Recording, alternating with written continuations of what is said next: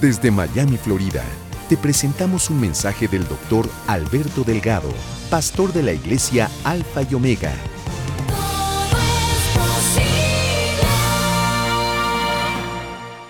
¿Qué hay de nuevo?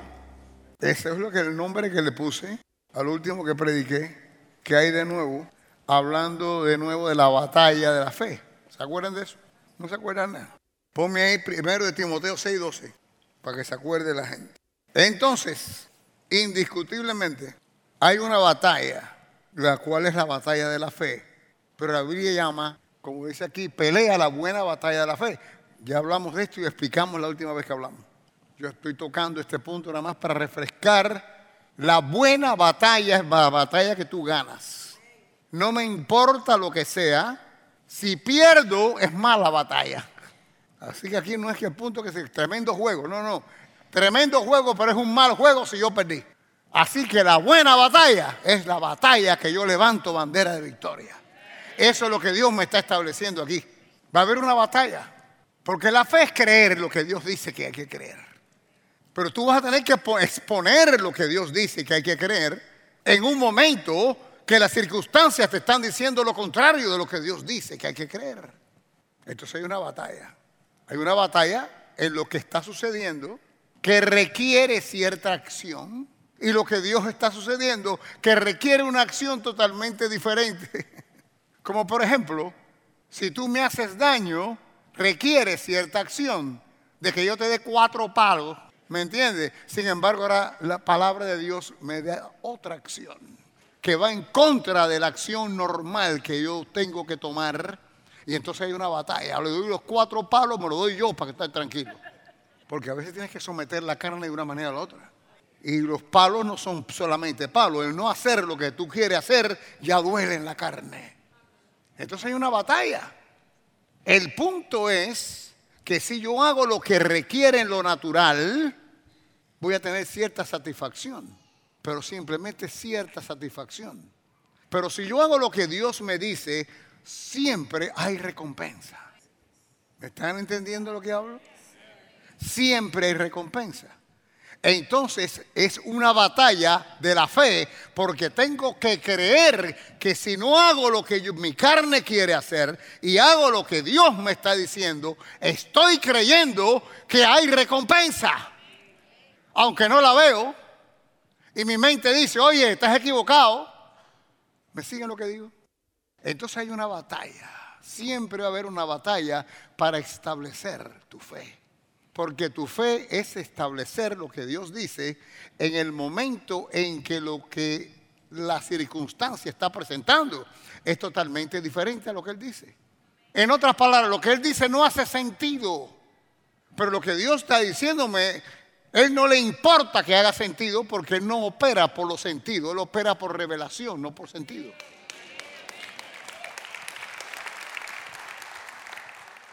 Entonces hay una batalla la batalla de la fe. Y es la buena batalla porque vamos a ganar. Y como vamos a ganar, vamos a ver resultados positivos en todo. He dicho, vamos a ver resultados positivos en todo. Porque es, es una activación de la promesa de Dios para mi vida. Póngase otra vez ahí, Gustavito. Pelea la buena batalla de la fe. Echa mano. Ah, eso me gusta. De la vida eterna. Esto es una proyección de agarra lo que es tuyo. Agarra lo que es tuyo. Yo soy el Dios Todopoderoso. He declarado, y si no, y lee el libro de Romano, me está diciendo que ahí te digo claramente que tú eres mi heredero.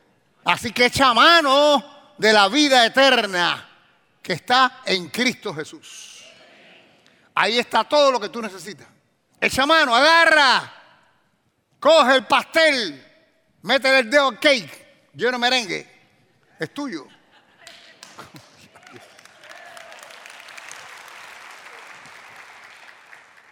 Echa mano de la vida eterna, a la cual así mismo fuiste llamado. Yo estoy llamado a la vida eterna porque soy heredero de Dios. Así que esto, esto, tú estás llamado a esto, esto es tuyo. Echa mano. ¿Cómo hago? Creyéndolo. La fe tuya es un activador, es un activador de lo que Dios tiene. Pero tiene que activarse. Dios dice, lo que Dios dice no importa si tú no lo crees. Hay una porción, hay dos porciones, hay dos proyecciones. El que da y el que recibe. No importa lo que te dé el dador. Si tú no lo recibes, es equal to zero. Así que no es solo que te den, hay que recibirlo. Si es que tú quieres que sea eficaz. Y lo que pasa con nosotros es que Dios sí nos da o nos ha dado y nosotros no lo sabemos recibir. Y lo único que hacemos es echarle la culpa a Dios, ¿por qué no hiciste esto? ¿Por qué no me lo diste? Y Dios está ahí arriba diciendo, pero chico, yo no sabía que yo tenía tantos hijos bobos allá abajo afuera. Pero lo estoy dando. Echa mano a la vida eterna, es tuyo. Pero claro, ¿lo crees? Porque fíjate, aquí quiere todo el mundo. Aquí quiere todo el mundo. Aquí ha hablado de la gente, levanta las manos, quiere tocar el cielo con el dedo. Aquí todo el mundo cree. El punto es cuando la situación se te encare. El punto es cuando llegue el momento de que las circunstancias te confrontan. Y esas circunstancias, ya dije, requieren un movimiento de tu parte. Y de pronto, la Biblia que tú has leído, que el pastor te está diciendo, te recuerda que dice lo contrario cuando se presente esa situación. Y entonces está la batalla. Pero siempre ganar es echar mano a la vida eterna. Todavía está lo nuestro. Echa mano a la vida eterna a la cual asimismo fuiste llamado, habiendo hecho la buena profesión delante de muchos testigos. ¿Sabe cuál es la profesión? El profesar, el declarar, el establecer con tu boca. Proverbios 18, 21. La vida y la muerte están en poder de tu lengua. Profesa, declara. Declara. Déjale saber a tu cerebro que está habiendo un proceso de cambio. Declárale a tu cerebro lo que Dios dice y no lo que está pensando. Porque tu cerebro, tú sabes cómo piensa y cómo actúa de acuerdo a la información que tiene de chiquito y lo que le enseñó el maestro comunista este en la universidad que está. Le han lavado el cerebro. ¿Me está oyendo lo que te quiero decir? Este es un sistema el cual vivimos que es del mundo. No quiere decir que en base sea malo, pero del bueno no es, porque tiene la habilidad de hacer unos cambios extraordinarios que hacen que te cierres a lo que Dios tiene para ti. Porque el punto aquí es que en la batalla esta de la fe es que tú sometas tus pensamientos a los pensamientos de Dios. Pero como yo sé los pensamientos de Dios? Ah, pero por ejemplo, yo no sé tú, pero como yo pasé el segundo grado, sé leer, y entonces lo que tú veas la Biblia, la Biblia es la palabra de tu Dios. Y si la lees, sabrás cómo tu Dios piensa. Y entonces, aunque te parezca duro, empieza a creer. Empieza a subir la loma, porque la loma no es fácil subirla, pero tienes que empezar si es que quieres llegar al pico. igual en esto, no es fácil hacer lo que dice Dios, porque no es fácil creerlo, que tu corazón se someta, que tu mente se doblegue. Estamos acostumbrados al razonamiento, raciocinio. Pero más que nunca, pelea la buena batalla de la fe. La buena batalla. Es bueno cuando gana. ¿A cuánto le gustan ganar? Dígame. Déjame decir algo para que no se lo olvide. Tú ganas porque ya Cristo ganó. He dicho que tú ganas porque ya Cristo ganó. Digan, yo gano porque ya mi Cristo ganó. La tumba está vacía. Dale un aplauso a Jehová, gloria a Dios. Más nada, más nada.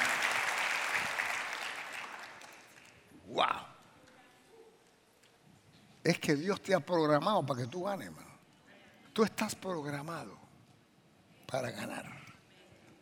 No es el punto que si Dios me permite ganar. Él ya te programó para que tú ganes.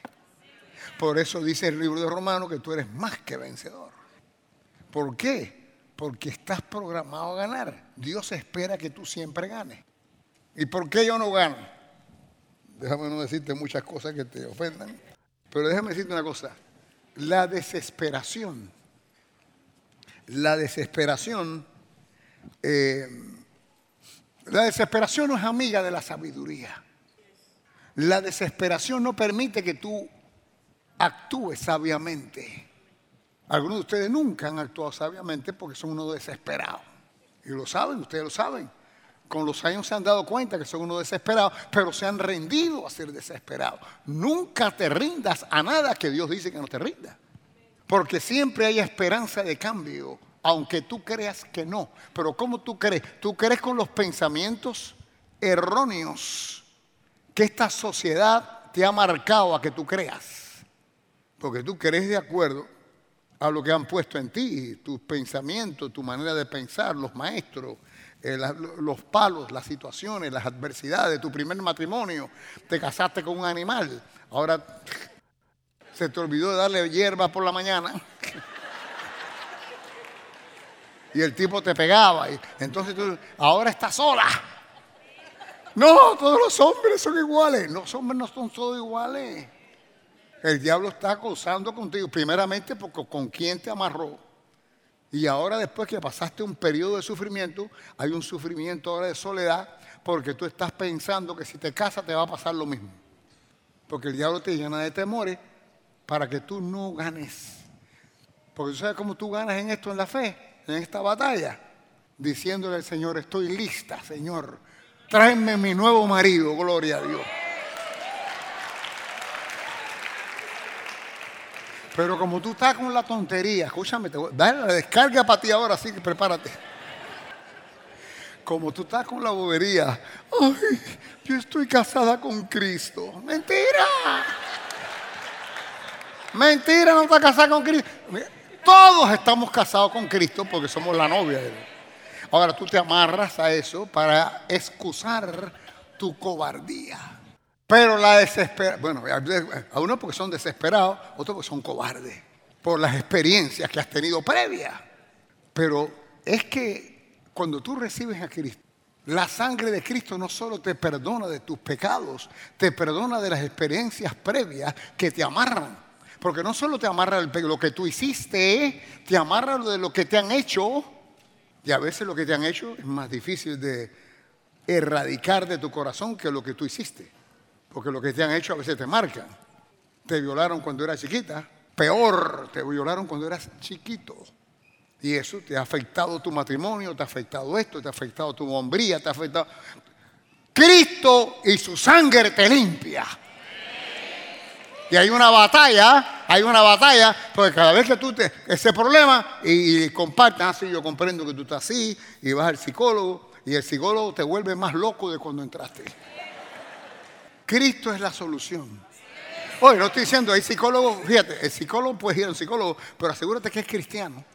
Yo tengo ese amigo médico, Mayan, tú no sabes, te cuento, porque tú dices, un amigo médico en Chicago.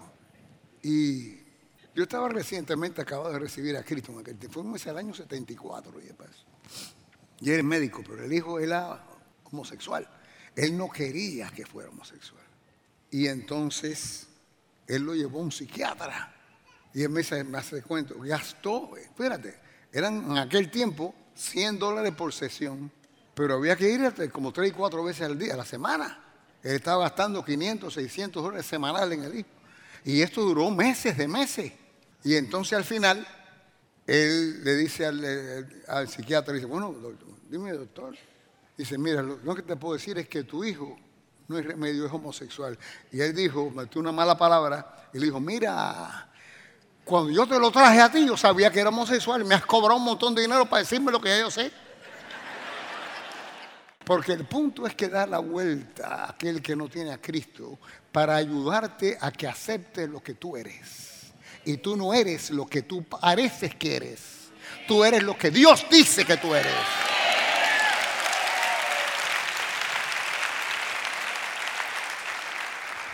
Porque si tú tienes que aceptar quién tú eres y aceptarte, fuéramos una desgracia aquí.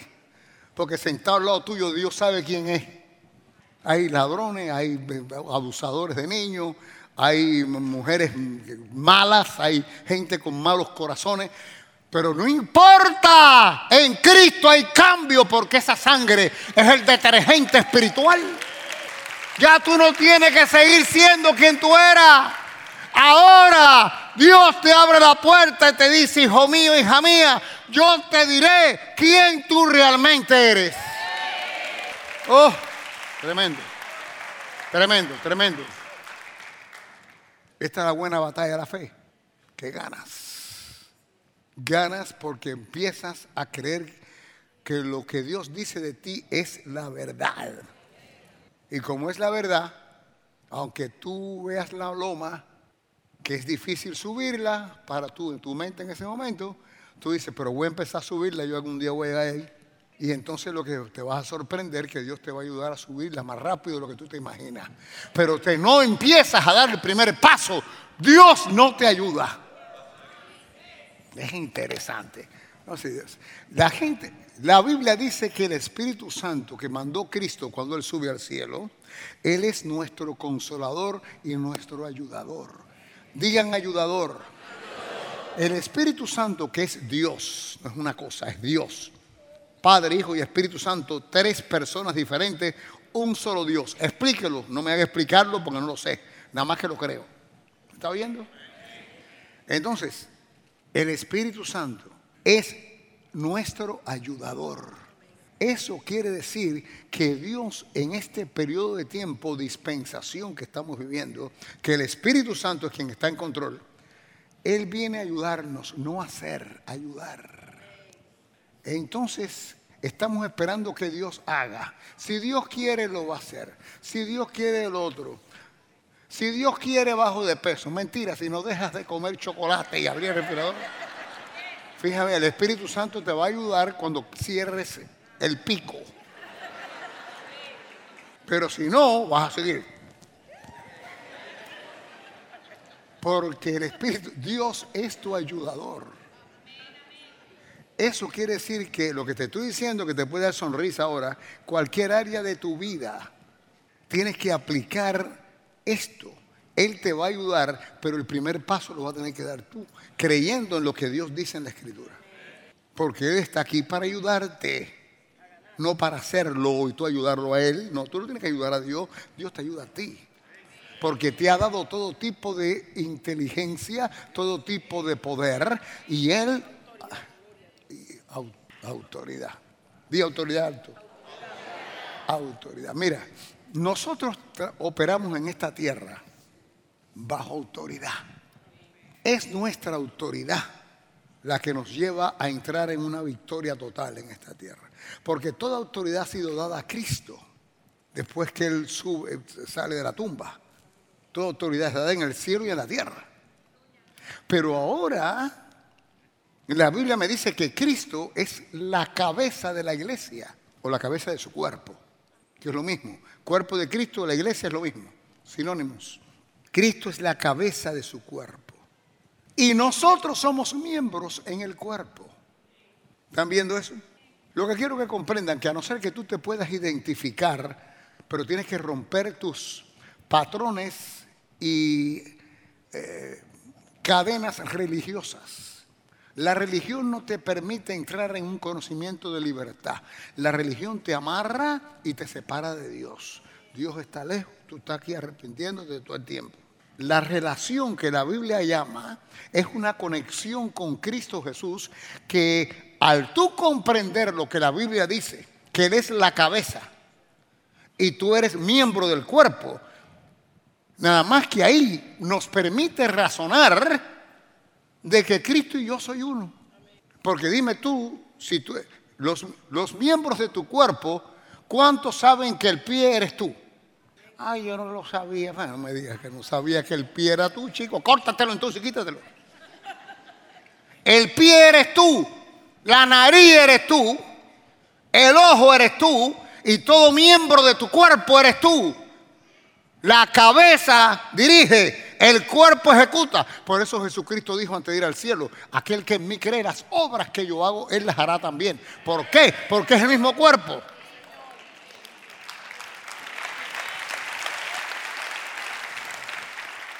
Pero mientras tú te amarres en encender velas, no vas a poder absorber esta verdad. Y si no absorbes esta verdad, entonces no puedes comprender que la autoridad de Cristo también es tuya.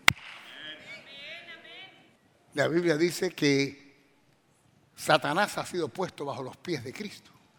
Pero me dice por otro lado que Cristo es la cabeza y que nosotros somos el cuerpo. Entonces cuando dice que Satanás ha sido puesto bajo los pies de Cristo, lo que está hablando es que está hablando bajo los pies tuyos. Porque nosotros somos el cuerpo. Eso es autoridad pura. Por eso dice Mateo 18, 18, todo, digan todo. Mira, todo es un montón de cosas. ¿Sabían eso, no? Todo lo que atéis en la tierra será atado en el cielo. Todo lo que desatéis en la tierra será desatado en el cielo. Constantemente Dios a través de la escritura me está dejando ver la autoridad que me da para que yo camine en esta tierra con esta autoridad. Siempre hay una línea entre la autoridad que Cristo me da y altivez que ya cambia si, entras en una situación de orgullo. Porque la gente, el mensaje nuestro, a veces somos señalados de que somos altivos por creernos que somos mejor que todo el mundo. No es que sea mejor que todo el mundo, es que el Cristo, que es mejor que todo, está en mí. Y me ha dado la autoridad para yo caminar bajo esa autoridad. Hasta conocer que tú comprendas y aceptes esa realidad te va a ser muy difícil caminar con autoridad en esta tierra. Te va a ser difícil hacer las obras de Cristo, porque son todas bajo autoridad. Todo lo que, ¿eh? Lo que yo hago tú también lo harás si crees en mí. Imposible hacerlo si no comprendo el por qué yo tengo autoridad. Yo tengo autoridad porque soy, estoy parte del cuerpo de Cristo. Tengo autoridad porque Cristo y yo somos uno. Toda autoridad ha sido Cristo. Él es mi cabeza. Él dirige, yo ejecuto. Yo estoy ejecutando aquí ahora mi llamado, dirigido por la cabeza. Y lo que tú hagas en esta tierra, aunque parezca que no, está conectado con Cristo. Y porque hay una ejecución que Cristo necesita. Cristo te necesita a ti eh, como secretaria, necesita como arquitecto, te necesita como, como bombero, yo no sé. Pero donde tú estés hay un... Dios tiene gente que necesita de ti y tú vas a ejecutar. Pero no vamos a ver lo que Dios hace. No, no, tú vas a ejecutar con autoridad. Porque tú estás llamado a controlar, no que te controlen. Por eso que tú estás llamado a controlar las situaciones que están pasando en este momento. Estamos así de una tercera guerra mundial, orando para que no pase. Pero mi fe está en que si el Señor, acuérdense que esta es una situación aquí de siembra. Yo estoy y, eh, completamente, esa es la palabra que estoy buscando, cuando veo que en este país, en diferentes ciudades, hay un montón de gente protestando en contra de Israel y aplaudiendo lo que los, palestinos hicieron.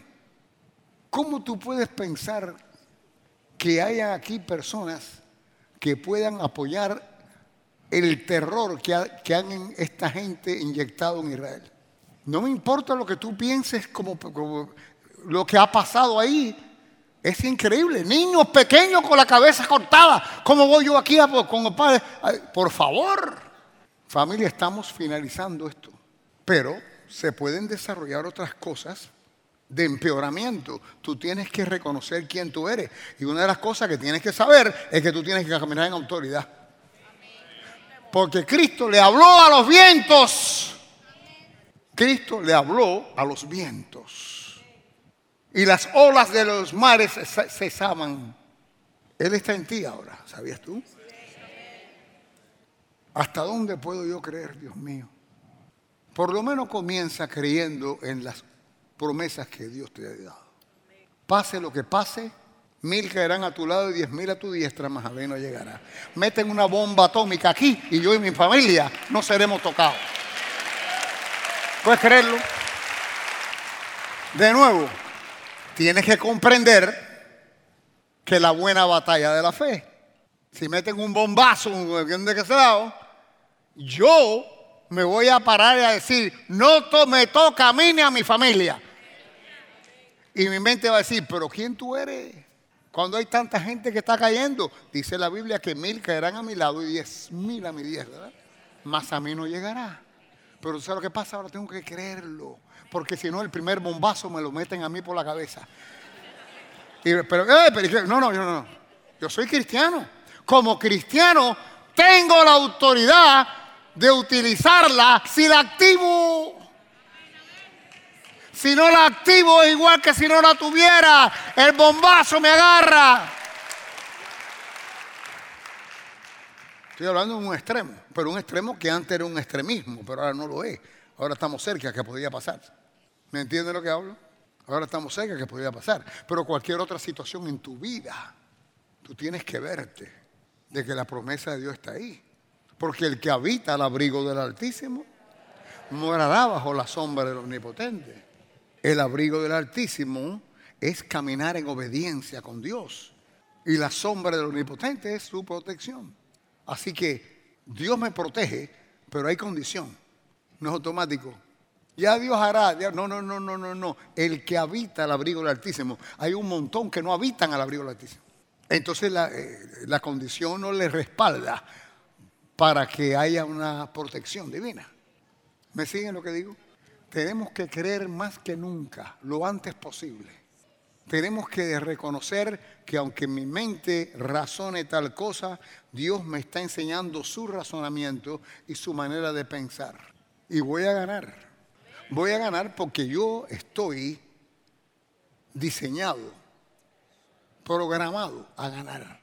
Igual que tú, si lo crees. Igual que tú, si lo crees. Bendito Dios. Dios tiene un plan para tu vida, ¿ok? Dios tiene un plan para tu vida. Y ese plan tenemos que empezar a darle, aunque yo no sepa cuál es el plan, tú no tienes que saber cuál es el plan. Tú lo que tienes que saber es que Dios te ama y que Dios es bueno. Y creer en su palabra. Si ese Dios que te ama y que es bueno, te dice que tiene un plan, yo lo creo y empiezo a hacer fiesta, aunque no sepa lo que es. Ah, pero como queremos saber cuál es. Queremos saber, dame un indicio. Entonces, como no sabes cómo y no te lo quiere revelar Dios, porque si Dios te revela lo que tiene para ti, tal vez tú dejas de creerlo. Pero aparentemente alguna gente va a dejar de creerlo porque Dios no se lo revela. Sé obediente. No trates de saber tanto. Cree más de lo que sabes. Porque el querer saber es para poder razonar. Yo quiero razonar, quiero analizar lo que Dios me está diciendo. ¿Quién eres tú para analizar lo que Dios está diciendo? Solo te digo que Él es bueno. Mira, ponme Jeremías, Jeremías. Jeremías, Jeremías 29, 11. Por favor, esto lo hemos leído Hoy, mira lo que Dios te está diciendo a ti, por favor, lee esto. Porque yo sé los pensamientos que tengo acerca de vosotros. Como le he dicho previamente, en el original no dice pensamiento, dice planes. Yo sé de los planes. ¿Y qué son planes? Son pensamientos, pero pensamientos ya elaborados. Yo puedo tener un pensamiento, pero cuando ese pensamiento yo lo hago en un plan y un plano, lo desarrollo. Así que Dios tiene pensamientos elaborados para establecerlo, que son planes. Porque yo sé de los planes o pensamientos que tengo acerca de vosotros, dice Jehová. Pensamientos de paz y no de mal. Pensamientos de ser. ¿Cuáles son los pensamientos de paz que Dios tiene para ti? Todo aquello que te dé paz, Dios está ahí tratando de otorgártelo. Quiero decirte que cuando tú tienes que salir a buscar los últimos 100 pesos para pagar la renta, eso no hay paz. Ahí no hay paz. Cuando tú no tienes dinero para darle leche a tus hijos, ahí no hay paz. No me el dinero, pero el dinero es tan importante. Claro que el dinero es importante. O como tú, tú robas una vaca para darle leche a tus hijos. Claro que es importante. Ve al supermercado, llena el camioncito y dale y di, no, gloria a Dios, tú me dan gloria a lo que te van a dar. Claro que el dinero es importante. Dios quiere que tengas dinero. Porque el dinero te puede traer paz hasta un punto. El dinero no te trae paz cuando el dinero te controla. Pero cuando tú controlas el dinero te trae tremenda paz porque lo llevas donde tienes que llevarlo. Ah, pues yo no creo eso. Bueno, tú no crees eso, vive pelado. Nada se queda igual en la vida. Atiéndanme esto. Nada el status quo no existe. Alguien me dice, yo estoy bien como estoy. Como estás no vas a quedar. O vas a progresar o a regresar. Por eso Dios quiere que tú sigas. Si tú estás mal, quiere llevarte a estar bien. Y si estás bien, Él quiere llevarte a mejor. Pero si tú crees que lo que yo he dicho del dinero está mal, estás metiéndote en tremendo problema. Por primeramente, posiblemente estás pelado y vas a estar más pelado todavía porque nada se queda igual. Y se va a quedar de acuerdo a lo que tú crees en tu corazón. Es tu fe la que activa lo que está pasando en tu vida. No me mires con ese tono de voz. Pon de nuevo, Gustavito, Dios mío. Porque yo sé los pensamientos que tengo acerca de vosotros, dice Jehová, pensamientos de paz. Todo lo que te traiga paz. Dios quiere, tiene esos pensamientos para ti. ¿Mm? Pensamientos de paz y no de mal. Quiere decir, ya está estableciendo, nada que es malo viene de mí para ti. Porque esos no son mis planes. Mis planes contigo no es que haya nada malo. Eso quiere decir que si algo malo te pasa, ya cesa. Para de mirar para arriba y echarle la culpa a Dios. Pero ¿por qué, Señor, me ha pasado esto? ¿Cómo hiciste esto? ¿Cómo no me, respondiste? ¡Basta ya! Va a llegar un momento que en estos momentos están muy difíciles. Dios espera que nuestro nivel de madurez crezca rápidamente en estos tiempos. Por la situación de los tiempos que vivimos. No te metas con Dios. Dios dice que no tiene pensamientos de mal para ti. Nada que sea mal viene de Él. ¿Qué hago entonces? Mírate en el espejo. Tiene que la culpa es tuya. Tiene que ser tuya la culpa. ¿De quién va a ser? No, Satanás te influenció. Pero tú hiciste la decisión de hacer lo que te dio la gana. La culpa de que te salió mal es tuya. Malas decisiones. Tal vez gente a tu alrededor que te está influenciando negativamente. Corta con todo lo que te influencia negativamente. Corta con ellos. No, no, permitas que te impacte ese bombardeo, esa ametralladora de palabras negativas sobre tu vida. Porque en este tiempo tú lo tienes que oír nada más, ¿qué es lo que dice Dios? ¿Qué es lo que dice Dios? Familia, vienen cosas grandes y buenísimas para la iglesia. Y la iglesia eres tú. La iglesia eres tú. Has escuchado un mensaje del doctor y pastor Alberto Delgado. Te invitamos a conocer más de su ministerio visitando la página web pastoralbertodelgado.com.